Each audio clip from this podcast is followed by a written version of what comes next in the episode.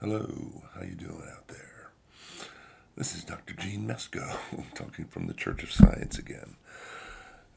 And I've been really busy. It's gotten really busy with life. We won't get into those details, but hopefully you can appreciate things get busy and you forget stuff. I've been trying to do this. I haven't recorded in a few months. But it all came together recently. Holiday seasons, family changes, attitude changes, and it's all perceived through the Church of Science. Ah, I'm coming to you as a mostly hairless ape, an evolving social primate.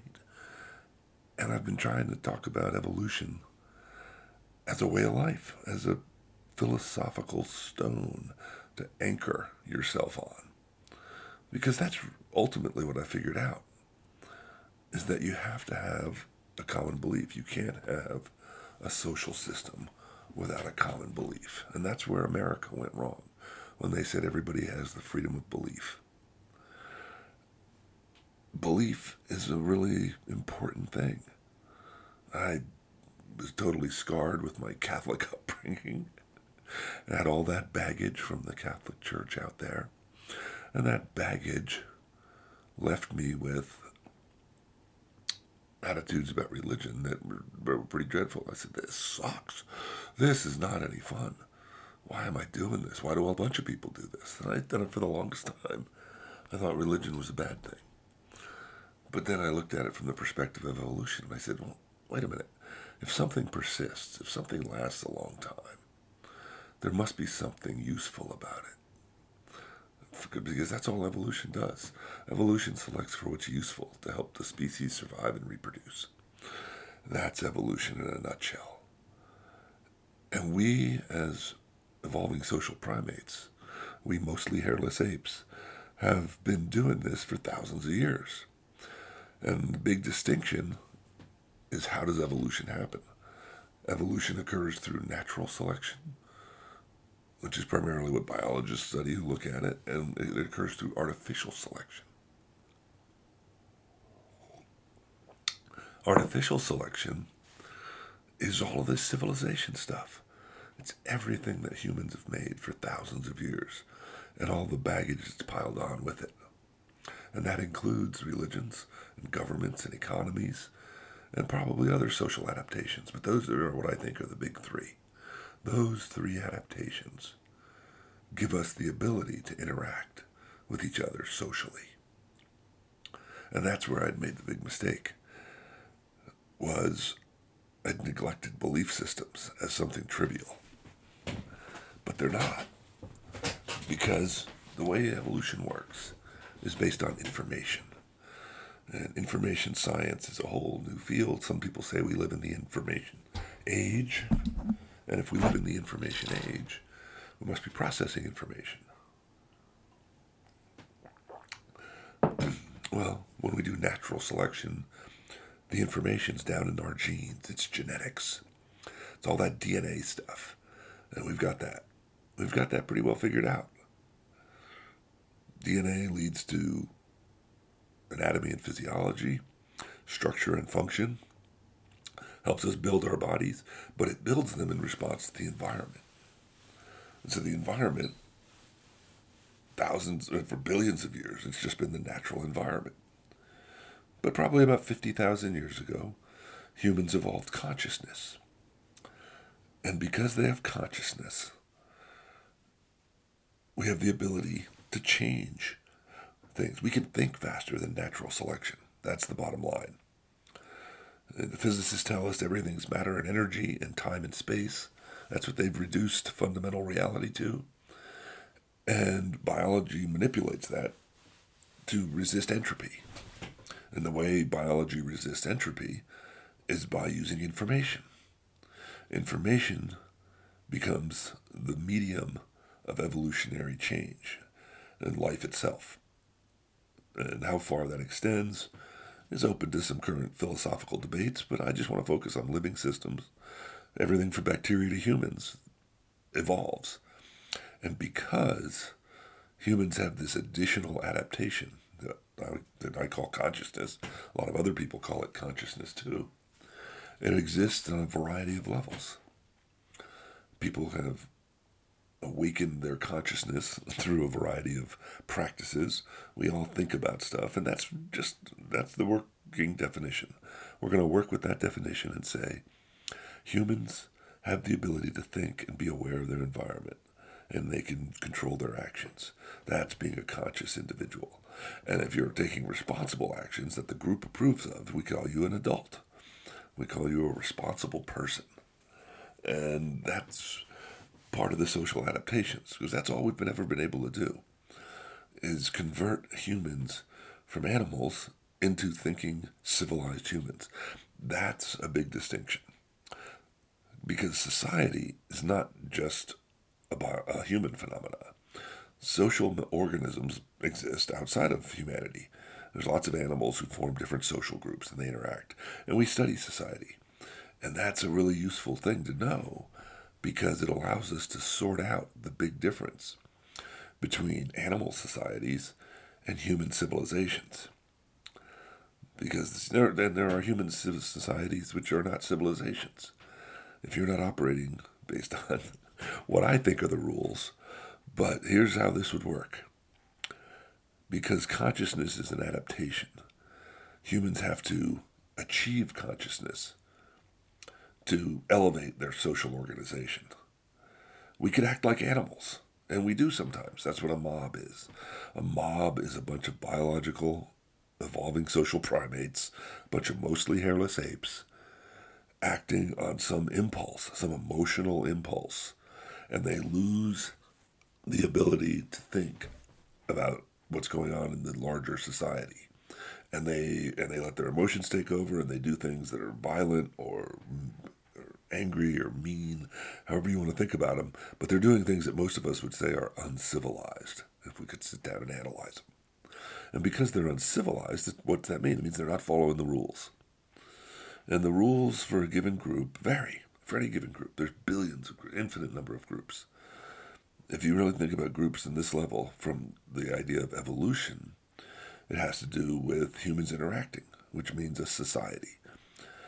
So each of us can act individually, obviously, but we can also act as groups. And that's the, the, the framework for this model of social evolution. Artificial selection is the ability for humans to act and alter natural selection and to change the environment, to change the uh, plants and animals around us in the physical space, and and change the future. That's an amazing thing we can do. This thing called artificial selection. We have the ability to think and change the world. But how do we do it?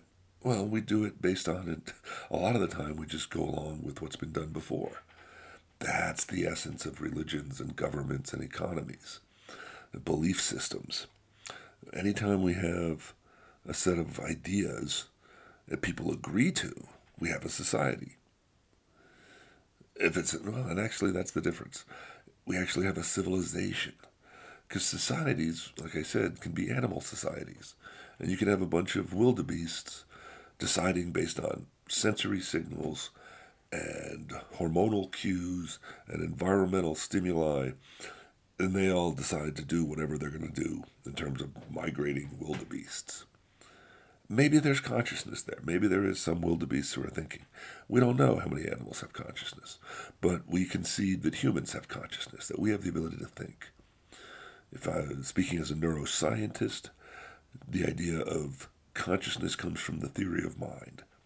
That if I have this ability to do this internal introspection, to identify myself as an individual in a given situation, and experience the passage of time, and I can talk to another human about that, I'm going to assume they have the same abilities. But nobody's ever been able to isolate consciousness and get it down to just that, to identify exactly what it is. But we can work with that because that's what science has gotten to. Science has pushed the boundary of knowledge to the level of probabilities.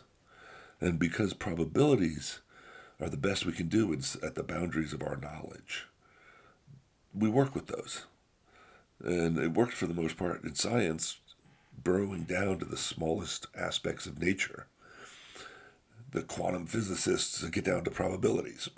That's where they had so much fun with the Big Bang Theory and physicists. Physicists tell us that there are probabilities out there about how math works, about how these subatomic particles work. And because these subatomic particles only exist probabilistically, we can't, we don't have the tools to capture muons and photons and, and, and electrons zipping around subatomic space. But we have models that explain them. We have models for electrons that are so good that we can build this global communication network that anybody on the planet can listen to somebody else and talk to somebody else because we can send electrons through circuits in different devices and beam information across satellites and around the world into outer space. That's a pretty amazing thing. It's, dare say, miraculous to some if you don't understand the science. But the science of electronics and computer technology, etc., gives us the knowledge, the capacity to do that. And that's the deal with information. I said evolution works by information. Well, there's two subtypes of information. Information can be sorted into knowledge, which is verifiable information that we use. And I argue that science has been the best source of knowledge in the world that we've come up with. What is science? Science is a belief system. We'll get back to that. But now, so science gives us knowledge. What's the other option for information? Is belief. Belief is the ability to think about things that don't exist. Belief is the ability to think that that might be real. Science reduces, in its most formal sense, belief to a hypothesis. A hypothesis is a formal belief that a scientist would state prior to taking on some investigation that this is how things work, I think. You make a statement, you dare make a claim and say, I think this is real. And then, if you're a good scientist, you make observations and research the situation and find out what other people know, and you do experiments and you collect data and you do your analysis, and then you make your case. You make your argument intellectually. This is about ideas and information, and you make your case that says this is a real thing. This happens. This is part of life. And that's what's beautiful about science the joy of discovery that comes with finding things out. Because I think that's the essence of artificial selection. The dawn of consciousness, whenever it occurred, 50,000 plus years ago in humanity, was the ability to stop and think, to ask, wait a minute, what if I did it this way? Isn't there a better way to do this? And that's when humans became conscious. And we were conscious, and other people were conscious too. And we started practicing with each other and talking to each other and discussing things. And that went on for tens of thousands of years as we wandered about the planet as hunter gatherers. And as we did that, we evolved social systems. We evolved rules about how to behave in a group.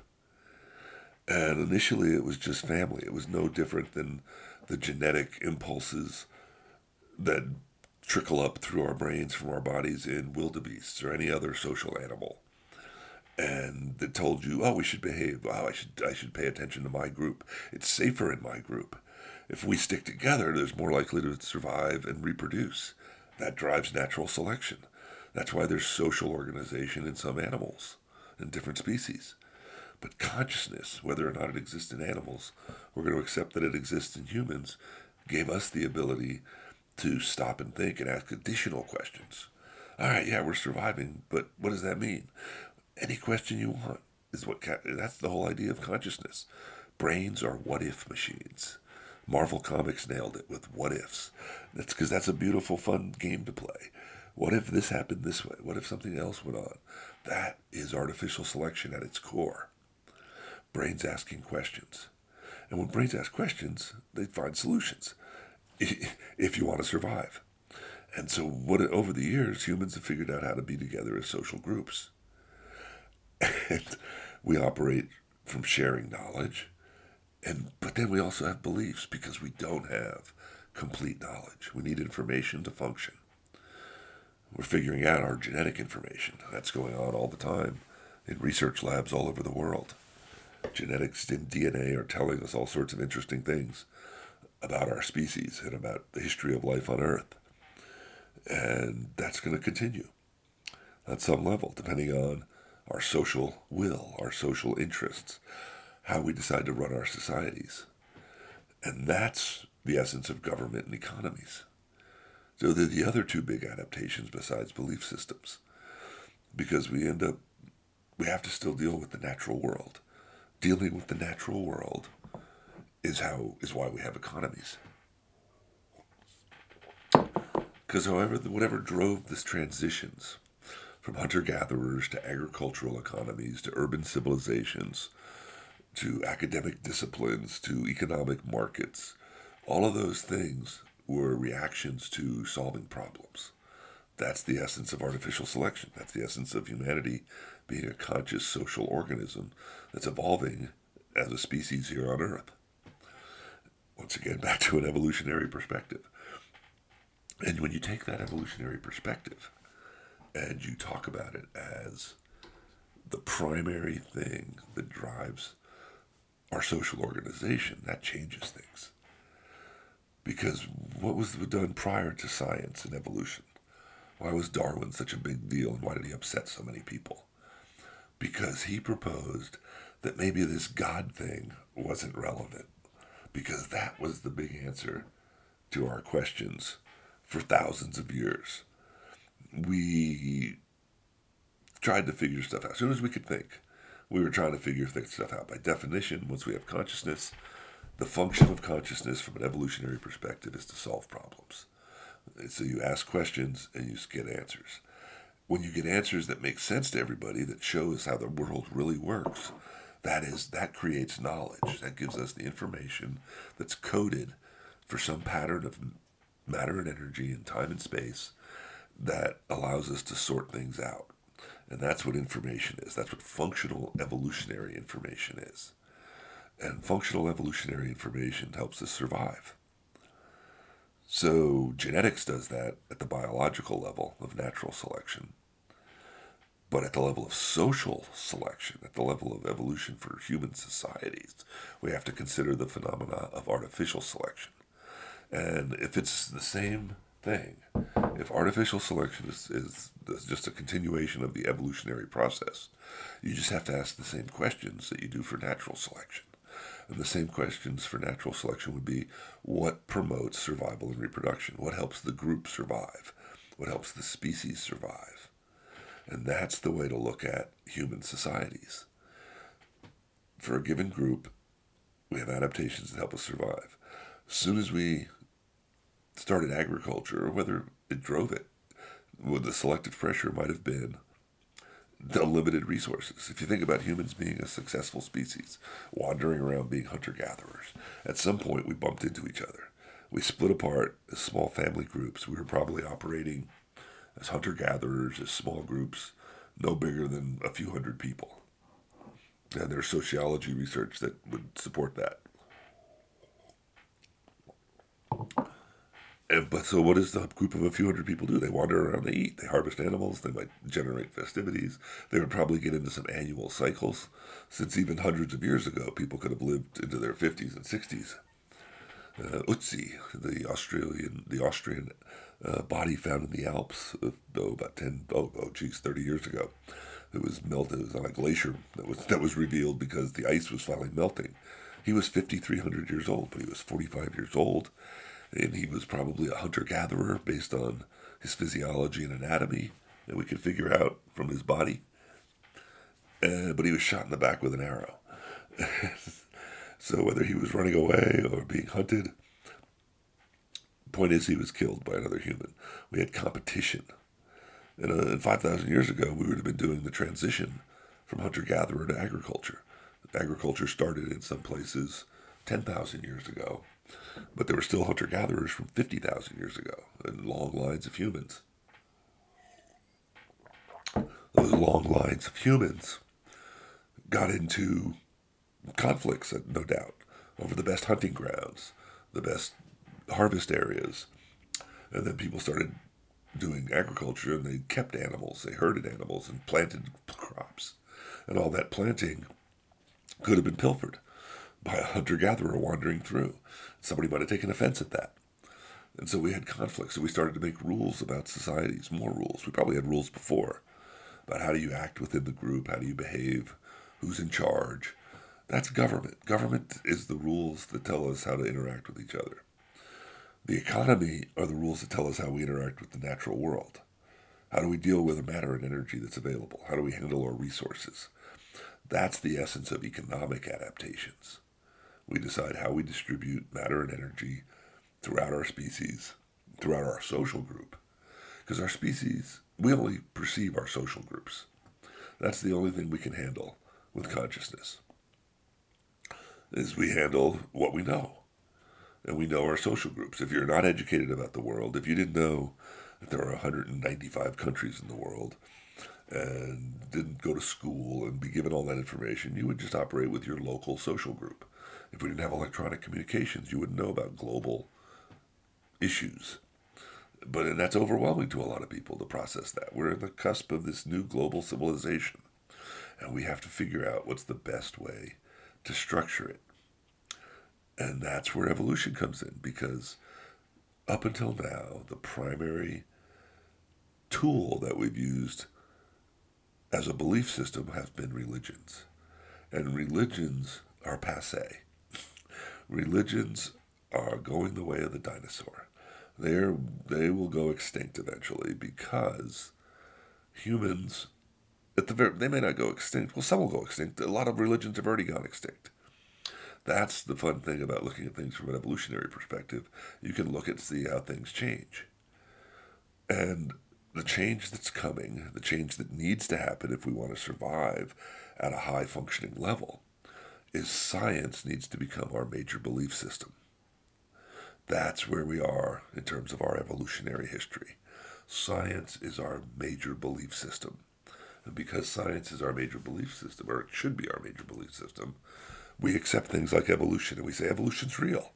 We are evolving social primates living on a planet with millions of other species who can trace the history of our of our life back three and a half billion years to the first microbes that evolved in the primordial soup of the ancient oceans, and that's who we are. We're evolved. We're mostly hairless apes, and that's and, and but we've conquered the planet. We've become the alpha predators. There are eight billion plus of us on the planet on, right now, and we organize ourselves into all these social groups. How many social groups? Well, if you accept that a social group can be any two people or more, then it's 8 billion factorial, which is essentially infinite. We have infinite numbers of social groups. But which are the functional social groups? That's the idea from an evolutionary perspective. What works? What works is what persists, what helps the group survive and become more efficient and outcompete other groups. And that's what we've been doing for thousands of years. We've all had our own groups. We've all picked up different adaptations. And we've been competing and cooperating. And we balance competing and cooperation at different levels.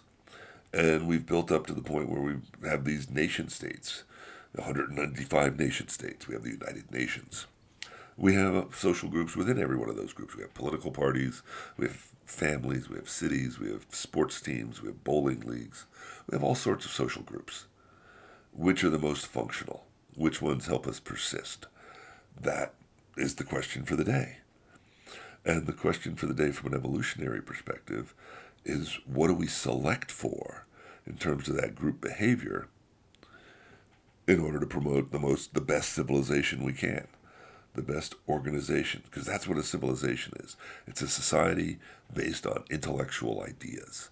It's a society that, that has conscious individuals in it. Consciousness becomes our major adaptation for functionality for humans. The, our ability to think is what sets us apart from the other animals. You know, we do it better. If other animals have consciousness, they don't do it as, be- as well as we do. Maybe it's the addition of opposable thumbs, because you know, dolphins seem to be pretty smart. But we have these opposable thumbs, and, and we can manipulate tools and we think about stuff and we build stuff and we change the planet. And we've been doing it for thousands of years. And how do we change it for the better? That becomes the question. That's why belief becomes so important, because ultimately, we don't know why we're here. Nobody knows. That's why gods exist. We've created gods for thousands of years to answer the question, why are we here? What's good in life? Why, if you're Conan the Destroyer, or Conan the Barbarian, you might be asked the question, what is good in life? And he fans that old movie, and he would have answered, if you were a barbarian, you would say, to crush your enemies, to see them driven before you, and to hear the lamentations of their women. That's what Conan the Barbarian would say is good about life. And you may or may not agree with that philosophy. That's a belief system. That was Conan's belief system. And if you're a barbarian, that's what you do. You decide that physical force is the ultimate good, and that if I'm stronger than you, if we can beat you up, we're better. That's why most civilizations have some form of military is because they've realized that dealing with other humans can be a violent practice sometimes. And at some point times we hit points where we just disagree with each other. And when you can't talk to somebody, when you have nothing in common anymore, or so few things in common that you don't even recognize them, then we fight. And we've done that for thousands of years too. We've been doing that for a long time. So the question becomes how much fighting do we want to do? We want to use that belief system or do we want to use another belief system? A lot of religions have said we should take care of each other. Those have been fairly successful adaptations, as long as you believe in the same deity. The, the Jews came along, the Egyptians came along, the Romans came along, the Buddhists came along, the Hindus came along, the, the Muslims came along, the, the Catholics came along, the Christians came along. All of these different religions have come along, and you could go back and find all sorts of ancient ones and they worked for a given group for a given amount of time as a major organization principle that allowed them to compete against other societies. And we're at a point where we're competing now globally. A lot of our tensions and fighting, if you go back to it, are about religion. What should we be doing? Because this God says that or that God says that. And I hereby propose that if we want to have a civilization that works better, we need to drop the religion stuff. We need to drop the religion stuff and say, all right, we're having a social issue here. We have an issue that we disagree about. And as far as the economy or the government goes, which are the only things we should be talking about for social organization, that's what the American founding fathers were trying to get at. They were trying to get at the idea of moving past belief systems. If, and the logical argument would be this if your belief system is the only or the primary reason you're promoting a given idea, a piece of information that you think is real, but nobody else needs to accept that. You can't prove it to anybody else. If that's your your main rationale, if that's your main reason for pushing for a law or a change to the economy, then the question has to become why should we do that? Why should we listen to you if it's just your belief? If you just because your God says so, I don't have to listen to that if my God says something different.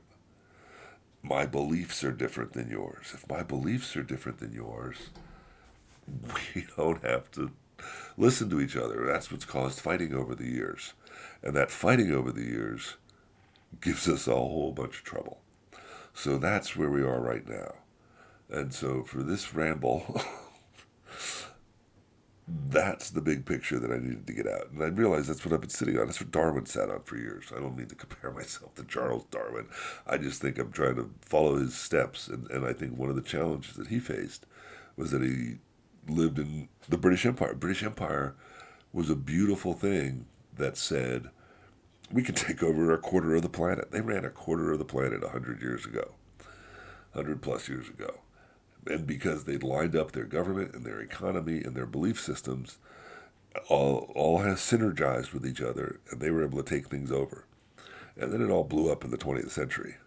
And we'll have to talk about that on the next episode.